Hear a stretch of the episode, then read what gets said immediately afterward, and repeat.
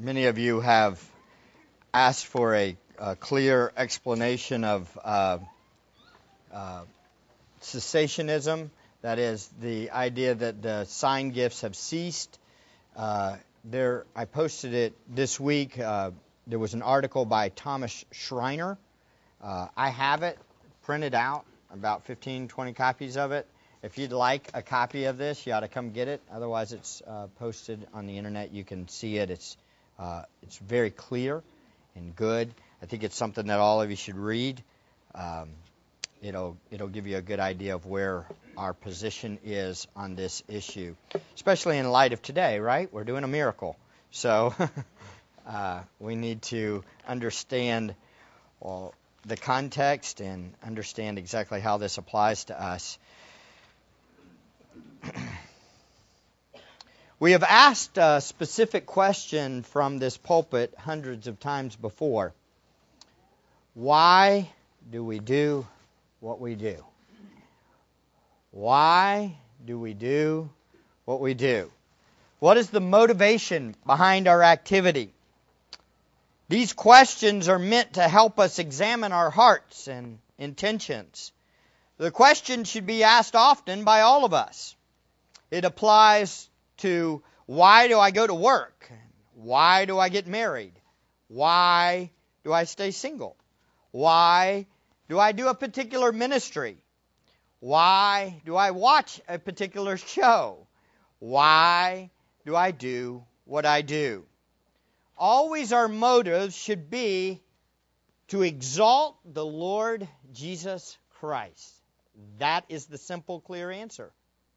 We must do what we do for the glory of the triune God. I know, you've heard it. It's the Sunday school answer, right? We do everything for the glory of God.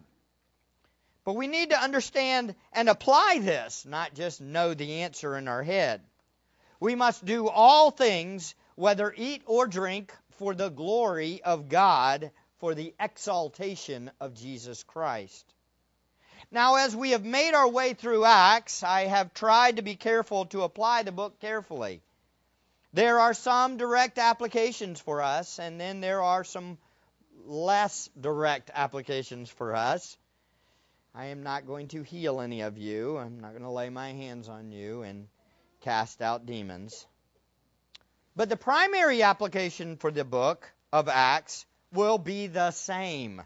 And that is this and this is what the early followers were all about. We must do everything for the exaltation of Jesus Christ. That's what they were doing. All that they did was to exalt the gospel of Jesus Christ. Every miracle, every act of kindness, everything they did was to exalt Jesus. In our passage today, we might miss this point if we're not careful. But the main passage of the passage is not, hey, look at Paul and John, they're doing miracles. Or the main passage is not, look, God healed a man who was lame. That's actually not the main point. The main point is the exaltation of the Lord Jesus Christ. Even the miracle was not the main point of the scene. Even though we're focusing on this today, it's actually all about an introduction to next week's message, starting in verse 11. The entire week, I kept asking myself as I thought through this passage, why was this man still there after 40 years lame and begging? If you look over to Acts chapter 4, you see that he was 40 years old, over 40 years old. I mean, it appears most of the people in the temple area knew this man, correct? This man was at a gate where Peter and John knew of and used. The man appears to know of Jesus and had an awareness of him previously. The lame man knew this. The question for me was why didn't Jesus heal this guy beforehand? Now, I, you know how we've talked about almost all of the diseases in the area had been healed. I mean, he was going through healing everybody. They would bring people that were lame to him and he would heal them. Why didn't Jesus heal them earlier? Jesus had been to that area. Jesus had been to the Temple Mount numerous times. And this man knew of Jesus because we'll see that he has a faith. We'll see this more next week a faith in him. Why didn't he heal him earlier? Now, I know I'm thinking in the white places of the Bible here, but it's a, it's a theological concept, a doctrine that must be understood by all of us. God did the miracle when it would maximize the gospel of Jesus Christ. God does things when it will exalt him the most. And in this case, he picked the exact time, which is the moment that Peter and John walk in after the resurrection and after Pentecost. To simplify things, the Lord does what he does when he wants to do it. And God does it to maximize the glory for himself. Do y'all understand that? This is very important. So we must see and recognize the great truth of God's work. God is working in our lives through trials and blessings in order to exalt himself through us. God is working to exalt Jesus, not primarily us, and that is very important. This, my dear friends, is the primary reason I am convinced that the false teachers and the false teaching of name it and claim it or word of faith ministries are not doing biblical miracles. The biblical miracles, quote, or the miracles, quote unquote, that they do exalt the men, not Jesus. The biblical events surrounding miracles during the time of Jesus and the apostles were all done to exalt the gospel of Jesus Christ, to call people from sin into a Savior, to embrace and enjoy Him. Today's Word of Faith movement, the so called ministry, is all about exalting those false teachers. Today, we're going to see Peter and John make it very clear that everything, even this miracle that they did, was about exalting Jesus, not themselves. Even when the people ran to them to exalt them, they're like, wait, you're missing it. Let me correct you. It's about Jesus, the one that you killed. What? It's about your sin. It's about Jesus coming to die. Boy, isn't that different? I'll never forget the Benny Hinn thing that I went to. We want to see Jesus. We want the Spirit to come. We want healings today. Miss the whole point. It's not about that. It's about the gospel of Jesus Christ. Lost people coming to know Jesus and depend on Him and put to death sin in their lives and trust Him and enjoy Him even in hard times. That's what it's about. Today we see one of the first examples of the many signs and wonders that the apostles did during the early days of the church. We see that this demonstration was clearly a supernatural miracle. We see that it was, in fact, the power and authority of Jesus Christ that accomplished the miracle. And again, I, I want you to get this. When Jesus died and rose from the dead, he went and ascended to heaven and took his role of rulership. And you'll see as we go along, it was Jesus working to perform this miracle. This is very important. You'll see it as we go along. He's the sovereign that's working. The king was speaking and declaring this man is healed. Even though they said, Arise and walk, it was Jesus and it was for his exaltation. That's the point of the miracle. He was working. In Acts 2, we saw that the church was different from the world, didn't we? People who were being saved were selfless servants of one another. They had even the same mind, they had things in common. They literally thought similar. And they sold all that they had. They were sharing with one another. Totally different from this world. Didn't we see that? We saw the apostles were actually doing signs and wonders. Remember in Acts 2:43 it says everyone kept feeling a sense of awe, a fear of God literally. And many wonders and signs were taking place through the apostles. Now today, we see in our passage the first recorded example of one of these signs and wonders. Our passage breaks down into three sections simply the setting, the miracle, and the results. The setting, the miracle, and the results. So today we see the exaltation of Jesus Christ through the miracle of a healing, through the, through the miracle of healing the lame man. This should exhort all of us to view every event in our life as an opportunity to exalt Jesus. How about that for an application? Do you get that? That's so important. That is universal for all of us.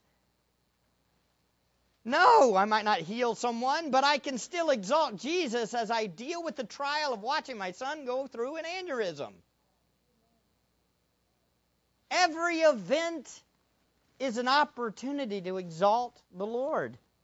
And He's using you every spot you're in, even your workplace where it seems monotonous or drudgery at times.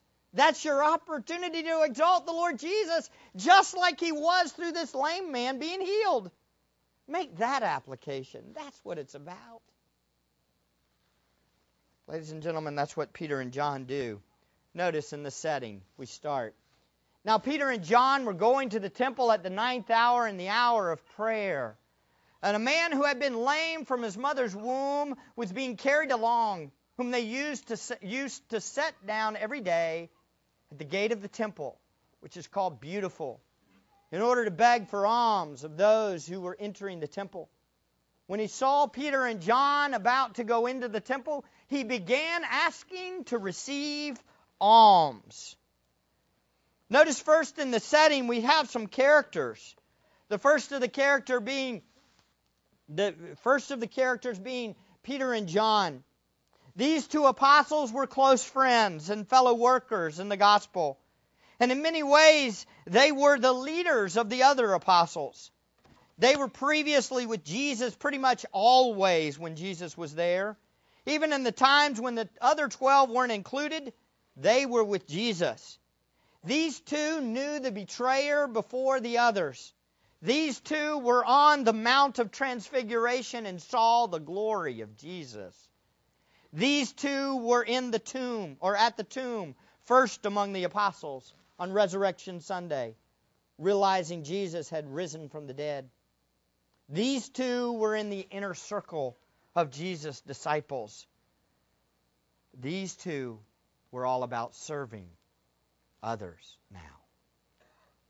Now, these two men revealed their close association with the all powerful Lord Jesus in this miracle, didn't they? You see how closely they were tied to him. The difference in their demeanor is obvious. They are bold and courageous, and they speak with the authority of their commander in chief, the Lord Jesus. They were his representatives. They spoke for Jesus and acted for Jesus, as we will see. Again, I think all of us can learn a little bit from this and think on this a little bit. Maybe we're not apostles, but we do represent our Lord. The way we speak represents Him. What we say, what we do, how we think, how we interact with people. We are ambassadors. And if you have His name, act like you know His name. Ladies and gentlemen, I want to be like these men. They've represented Christ boldly, courageously, unashamed of the gospel. That's what we all need to do, right? The next character in the setting is a man born lame. I said, as I said, this was a very sad man. He had lived a life of humiliation. He had begged for most of his life. He had been lame and unable to walk for his entire life. I don't even think we can even come close to comprehending how horrible that would be.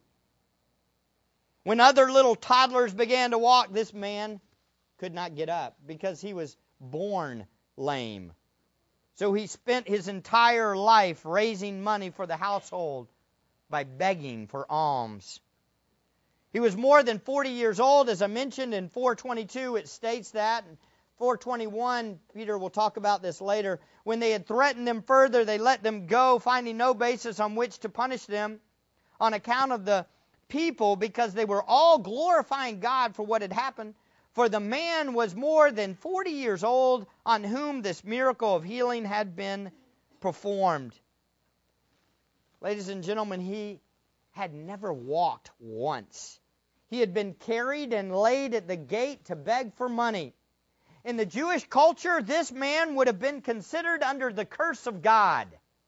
Something must have happened. He must have had some major sin in his life, or maybe even his parents had sinned. That's why he was lame in their mind.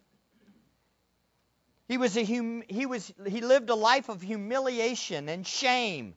This was the life of a beggar.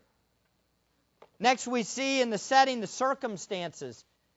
And a man who had been lame from his mother's womb was being carried along, whom they used to set down every day at the gate of the temple, which is called Beautiful, in order to beg for alms of those who were entering the temple. A beggar outside the gate called Beautiful.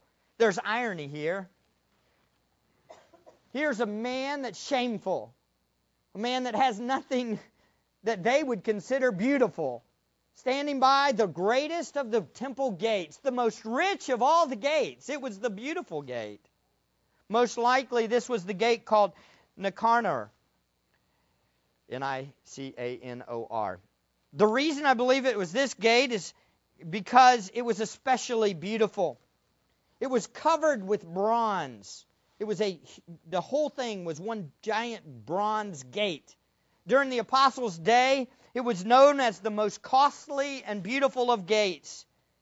This man had probably laid there day after day for years, begging, Please give me a little bit, just a little bit of money.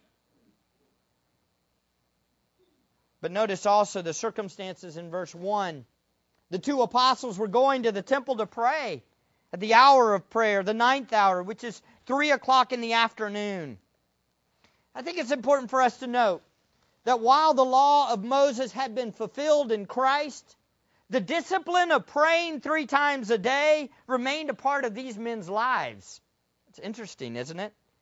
They probably saw this as both a time to pray, but also an opportunity to witness to those Jews that came together. Let's go to the temple. It's three o'clock. There's a lot of people here. Let's worship the king as he deserves king uh, worship, and at the same time, we can be a testimony to those that are gathering and saying they follow this God. It's an interesting thought. There's a great principle here for us to consider. No, we're not given a, a rule to pray three times a day. But our love for the Lord and our love for, for people will motivate us to discipline ourselves to seek the Lord often. We will look for opportunities to pray. We will look for opportunities to share the praises of our heart to our King around others. That's what they're doing. We will seek Him both in our prayer time and in our evangelism all the time. That's what people who know the King do. We don't do it to get favor from our King. We do it because we are thankful for our King. And we know He's the hope. Notice finally in the circumstances, we see the beggar petitioning the apostles in verse 3. And when he saw Peter and John about to go into the temple, he began asking to receive alms. This man needed money. He would starve if people did not help him. He had no shame.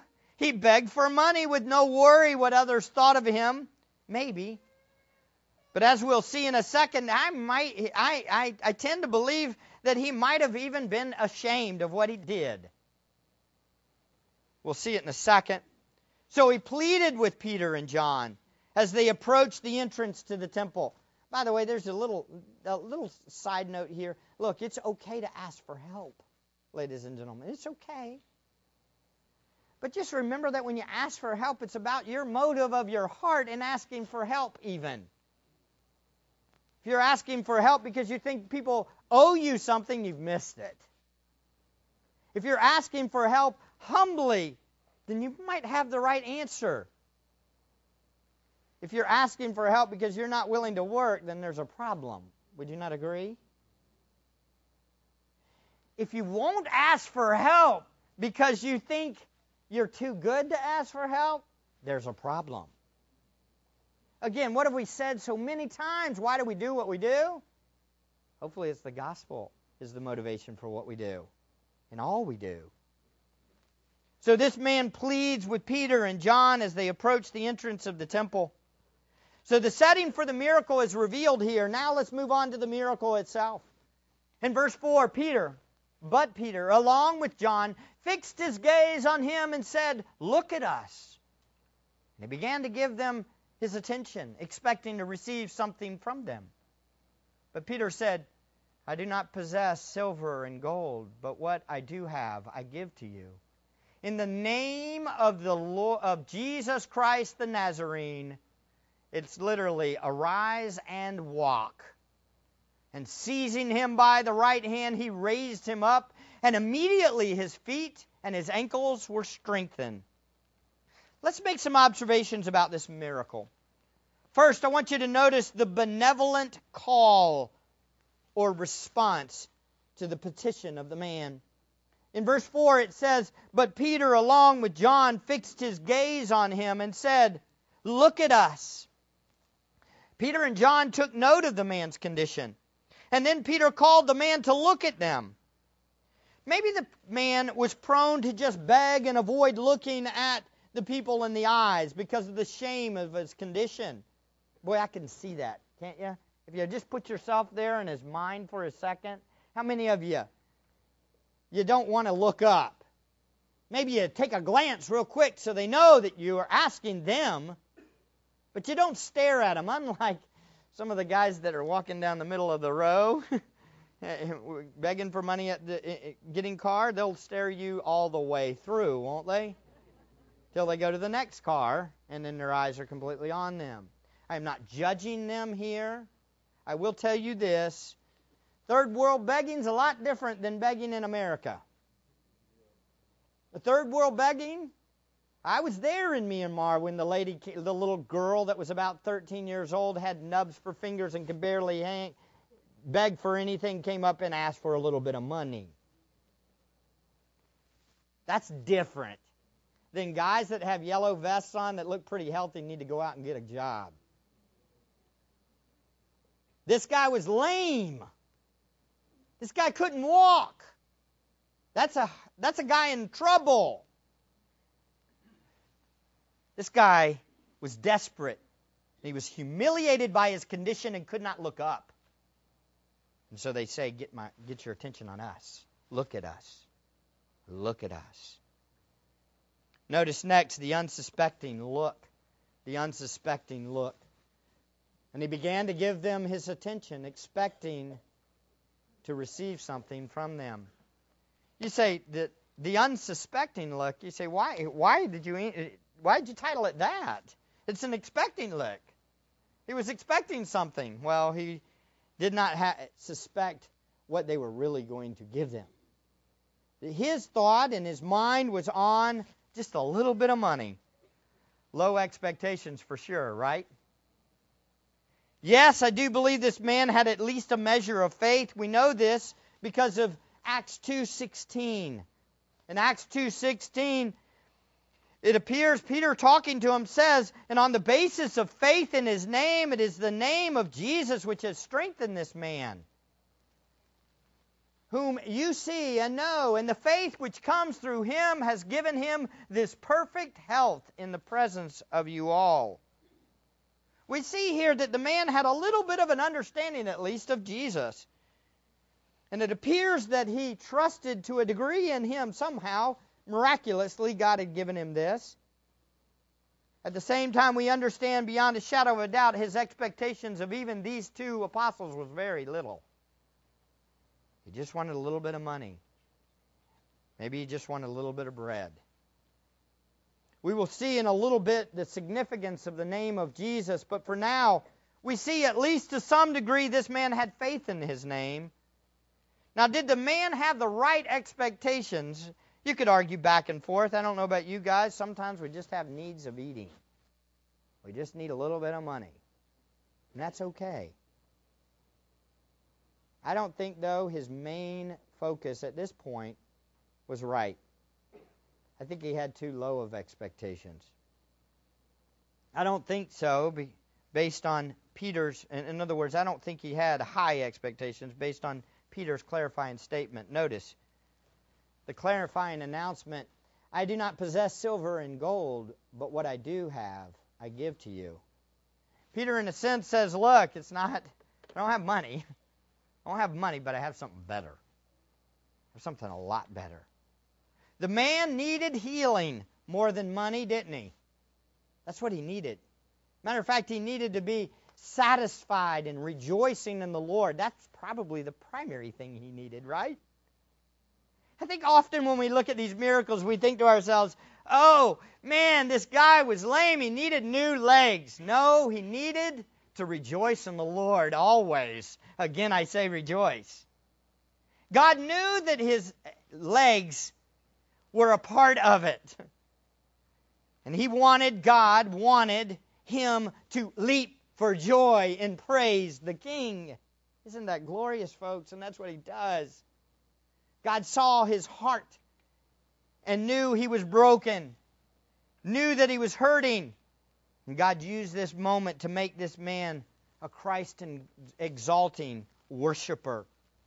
We see next that the Christ exalting command is given. In the name of Jesus Christ, the Nazarene, arise and walk. Oh, folks, listen to me closely. This is not a magic formula.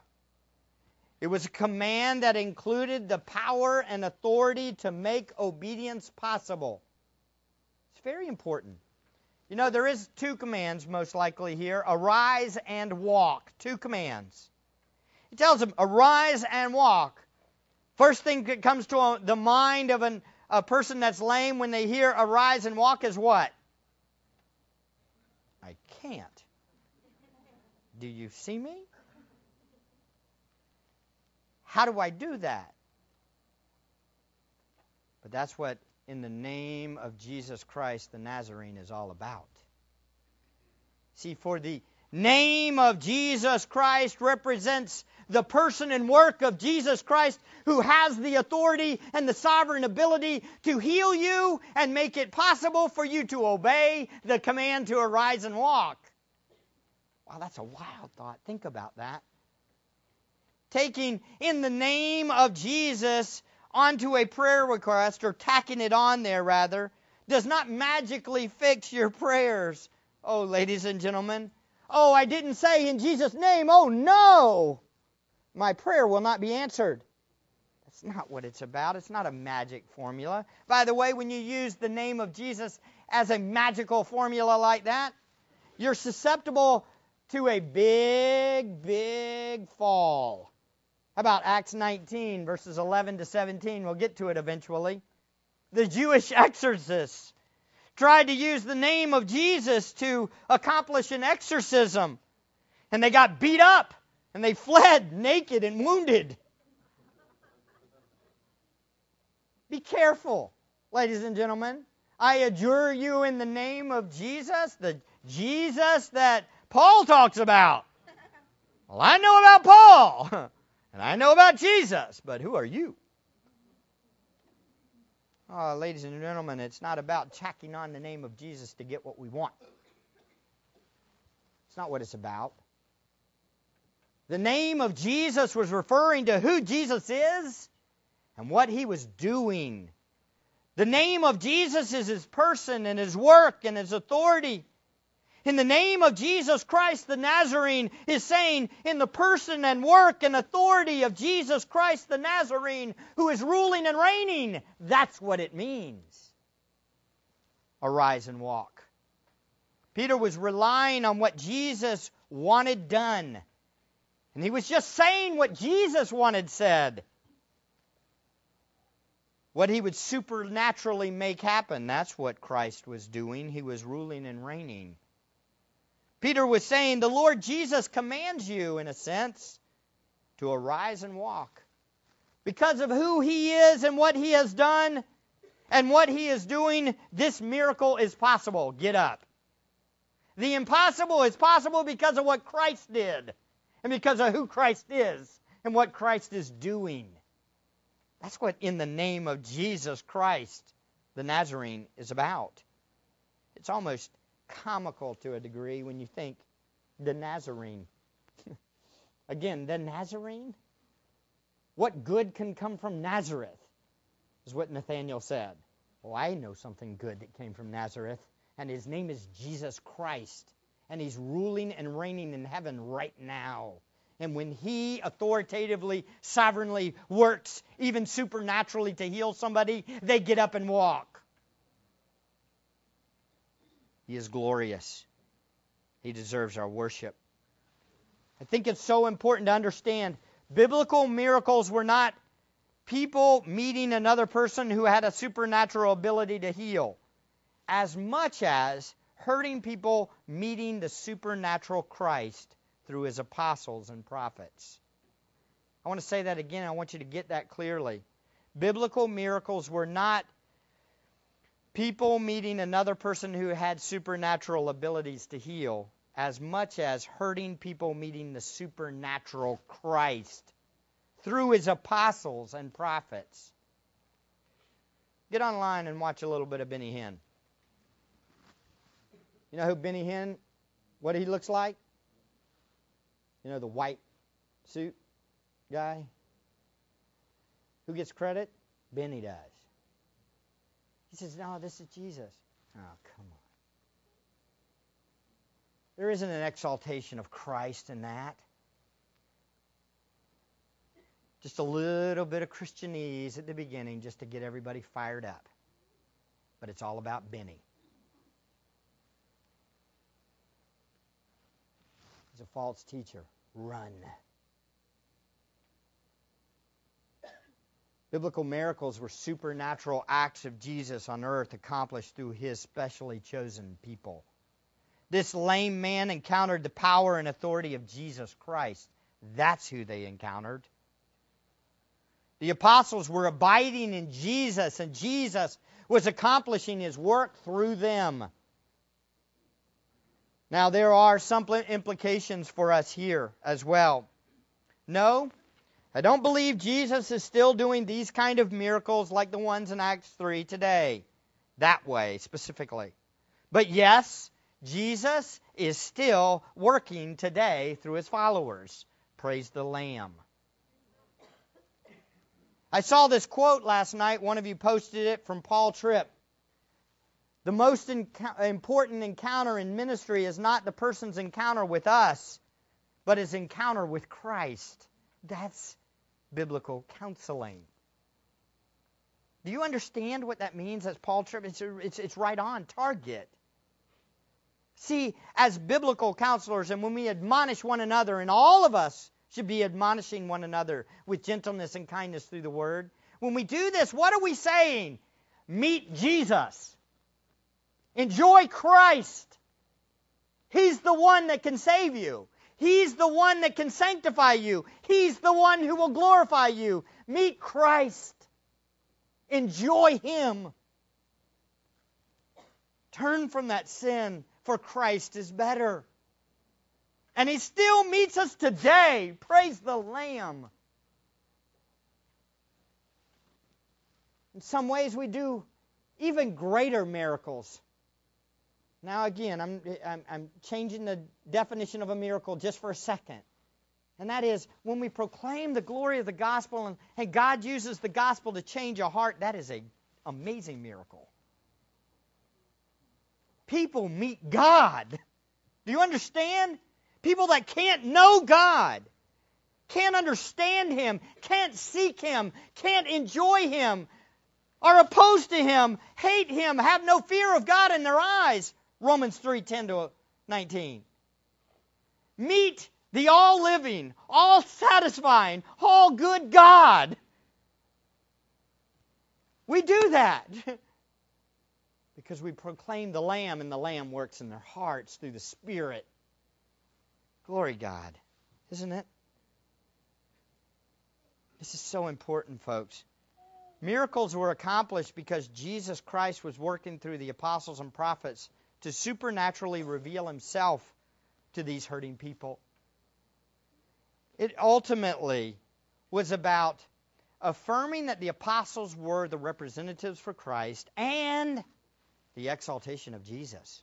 That's what it's about. This is similar to ministry today. Our ministry to people today is not meant to be a great display of our glory and authority and special abilities. Oh, so many of us are good Bible thumpers.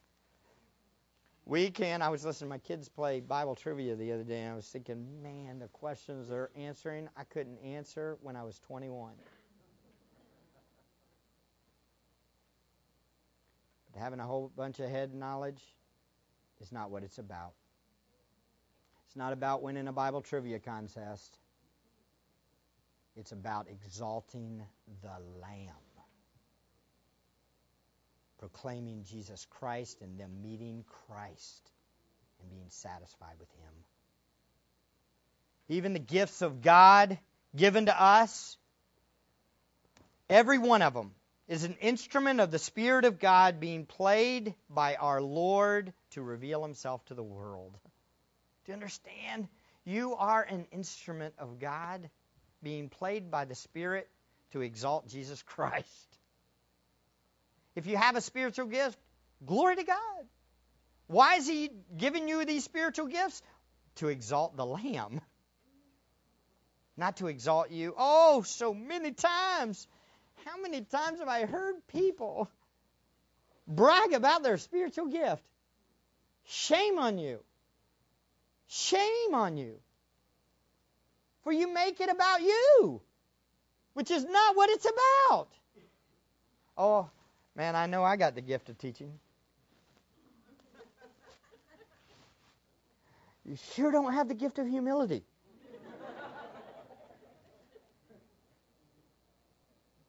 Put your hand over your mouth. He will not let you use that gift until you're about exalting the Lamb, not yourself. Get out of the way. Oh, again, I tell you this, folks. We got we got tons of people in this place that can teach. Tons of people.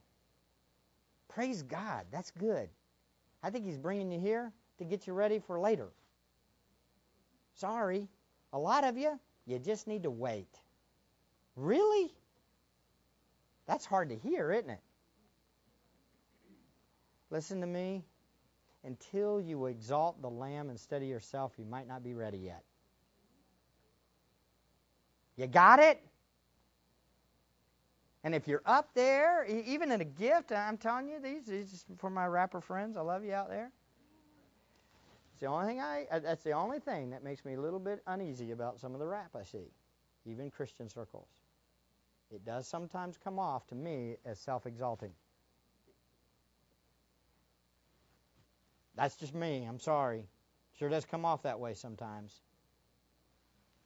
We need to do everything we can to get out of the way and exalt Christ. And any rap or spoken word or anything you do that exalts you misses it. And by the way, that goes for any other kind of ministry you do. Any ministry. Man, I changed 15 diapers today in the nursery. Good for you. Yeah, it was hard work. Did it real fast, too. Ladies and gentlemen, it's about exalting the Lamb, not yourself. Get out of the way. Again, I've never seen so called ministry done this way perfectly. But by God's grace, I've seen ministry by direction, people working, serving the king and exalting him. That's what they're doing here. They were ready to do miracles, weren't they? Why? Because they knew the cross. They knew the resurrection. They saw their Savior die. They saw him wash their feet. They were ready for miracles. They were ready to do miracles because why? Because they knew even if they ever did a miracle, it was only going to be by the sovereign grace of God. We must get out of the way. Notice also the compassionate touch. And seizing him by the right hand, he raised him up. Peter's touch encouraged the man to his feet. This is glorious, isn't it? The man's head his faith was so weak, he knew that it was possible, but he needed help. It's an interesting thing. I think there's this compassionate side of him, and Jesus had done this, hadn't he? He'd often touched those that he healed. I just love Peter here. You just see the total transformation of Peter and John, right? Guys that before had said, like John, Oh, you want me to call down fire on their heads? Take them out? Now reaching down to pick up lame men and help them to walk in faith and enjoy the goodness of God. Oh, folks, we may not be able to heal people like the Bible and these biblical miracles, but we can sure show this kind of compassion. Oh, I've seen it. I've seen it in the last couple of weeks. Many of you have been just so gracious and kind. Arms of Christ have been all over this. So thankful for our church. Thankful for Grace Bible. I'm thankful for this church. I know our music sometimes we sing some old hymns, and I like them personally. And if you don't, you'll get used to them because they ain't changing. Sorry. But ladies and gentlemen, it's about the love of God and the love of people for one another. It's the compassionate touch. It's the helping people out when they're hurting. It's the putting your arm around them and crying with them when they're hurting. You know, I, I, I marvel at who God brings to our church. You come here, you're probably struggling with something. When you show up, you if you're not struggling, you might lose your job. That was the old saying we used to have here. Come to Grace Bible and lose your job. Why? I think it's about teaching people to depend on the all satisfying Savior and learning to love one another in, in hardships and trials. This is what you got with Peter. You just see a different man, don't you? Goes from an arrogant, proud, self absorbed man that says, You're not going to the cross, to here, get up. Here, grab my hand. And then we see finally the supernatural healing. In this glorious look, and immediately his feet and his ankles were strengthened. Oh, and every doctor in the room said, Amen. Boy, I wish we had this kind of ability, right? When the sovereign Lord would immediately strengthen an ankle. Again, one of the distinguishing features of biblical miracles are they are immediate. Let me tell you something, folks. As much as I would love to say that my son's miracle, or my son's miracle, my son's healing was a miracle, it was a super, super, supernatural, providential care of God. Like I said, one thing's for sure, that was a long, long 12 hours waiting to find out whether or not he was going to talk and walk. You think that wasn't easy? That was hard. Watching them pump my son's lungs while he was under. That guy, man, you know how many times I wanted to reach over there and grab that little thing here? Let me be more consistent. you, you, you're not pumping well enough.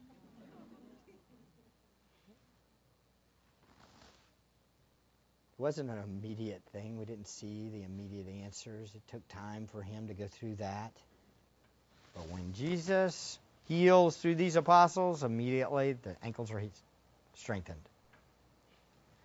And you know, I, I marvel at this over and over when I think of the biblical miracles because, folks, you've got a guy that's never walked before. There's other things that had to happen inside the brain. There was no physical therapy. There was no, okay, let me train this guy on how to read. Okay, look, you put your heel down and you kind of roll your heel. And then when you jump, be careful. Be careful when you jump because you know you might jump to, and you, you got to make sure you land right. This guy's jumping, leaping, and walking, and everywhere he goes immediately. That's a biblical miracle. Don't see those from Benny Hinn. Promise. What Benny Hinn does is he has all the ones that are in wheelchairs sit in the middle and they don't talk to him the whole night. If they do, they go over and they have somebody stand there with them and pray with them and say, well, maybe your faith just isn't good enough. Shame on them. Oh, shame on them. And they bring people that don't have a visible sickness. Oh, I've been having a headache lately. Garbage. May God have mercy on that man. If he does not repent, there's a hot place in hell for him. Do you hear that? I mean, it's hot. I shudder to think what that man's going to face. I pray, I pray, if you're watching this, you better repent, brother. And you're not a brother, I'm sorry. I'm sure of it. Repent. And anybody else that goes to that. Oh, folks, it's an immediate healing, a supernatural healing, a perfect healing. And we see the results. With a leap, he stood upright and began to walk, and he entered the temple with them, walking and leaping and praising God. And all the people saw him walking and praising God. And they were taking note of him as being the one who used to sit at the beautiful gate of the temple to beg for alms. And they were filled with wonder and amazement at what had happened to him.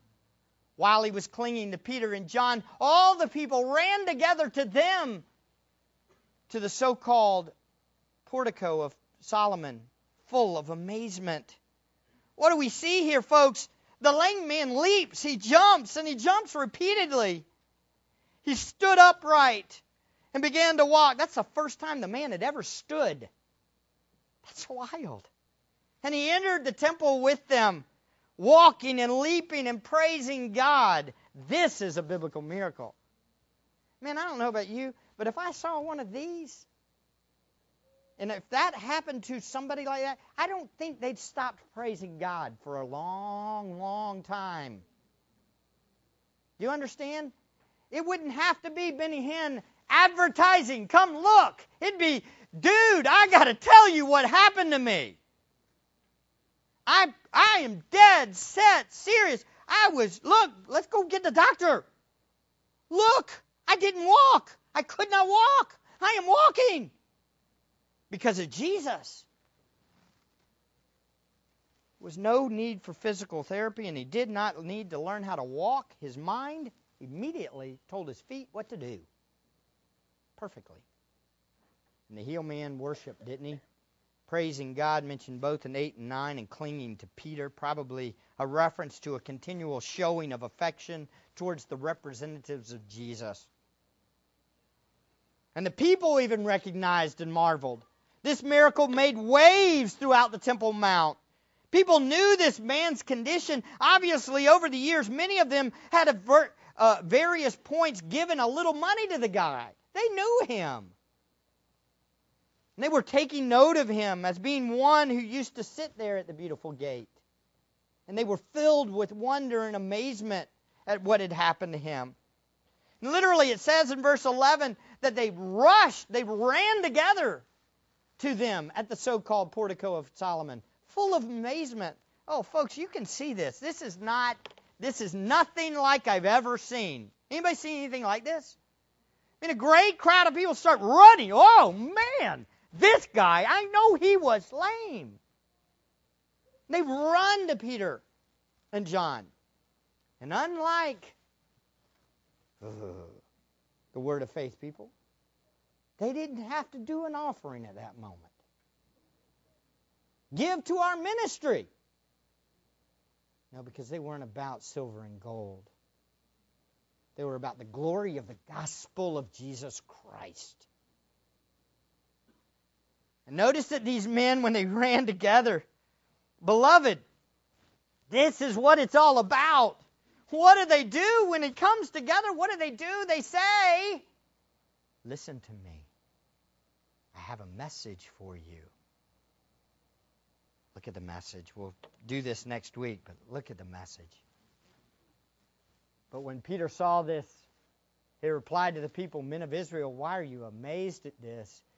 Why do you gaze at us as if we, if by our own power or piety, we had made him walk? Can't wait to talk to you about that verse next week.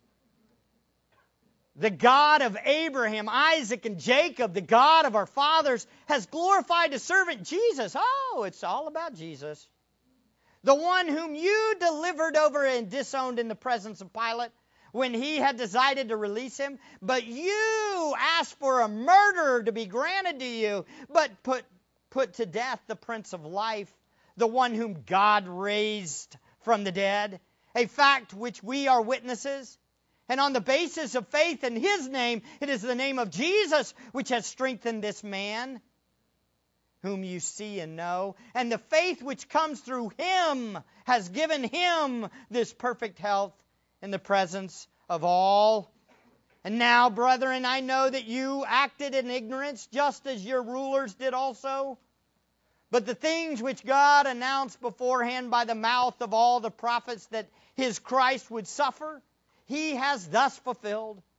Therefore, repent and return so that your sins may be wiped away, in order that times of refreshing may come from the presence of the Lord, and that he may send Jesus, the Christ, appointed for you, whom heaven must receive until the period of restoration of all things, about which God spoke by the mouth of his holy prophets from the ancient times.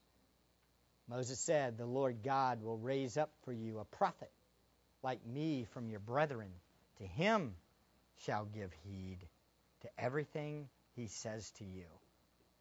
Oh, folks, do you see this? What was it? It was an opportunity to give the gospel. See, I'm affirmed. I did a miracle. I am speaking authoritatively for the representative, Jesus. And here's the message repent and believe in Jesus. Where is all the discussion about how he did it? and all the little details? Yeah, I remember.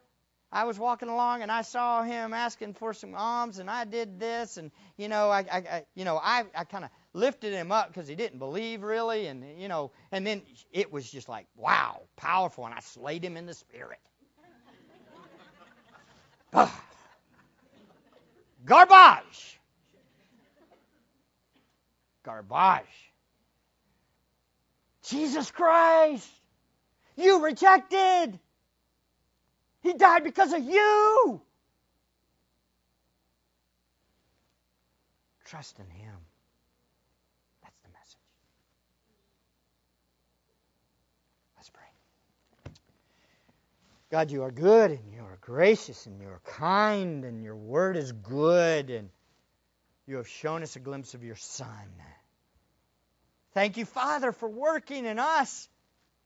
Use us, play this instrument. Use us for your glory that Christ may be exalted forever and ever. Oh God, we pray.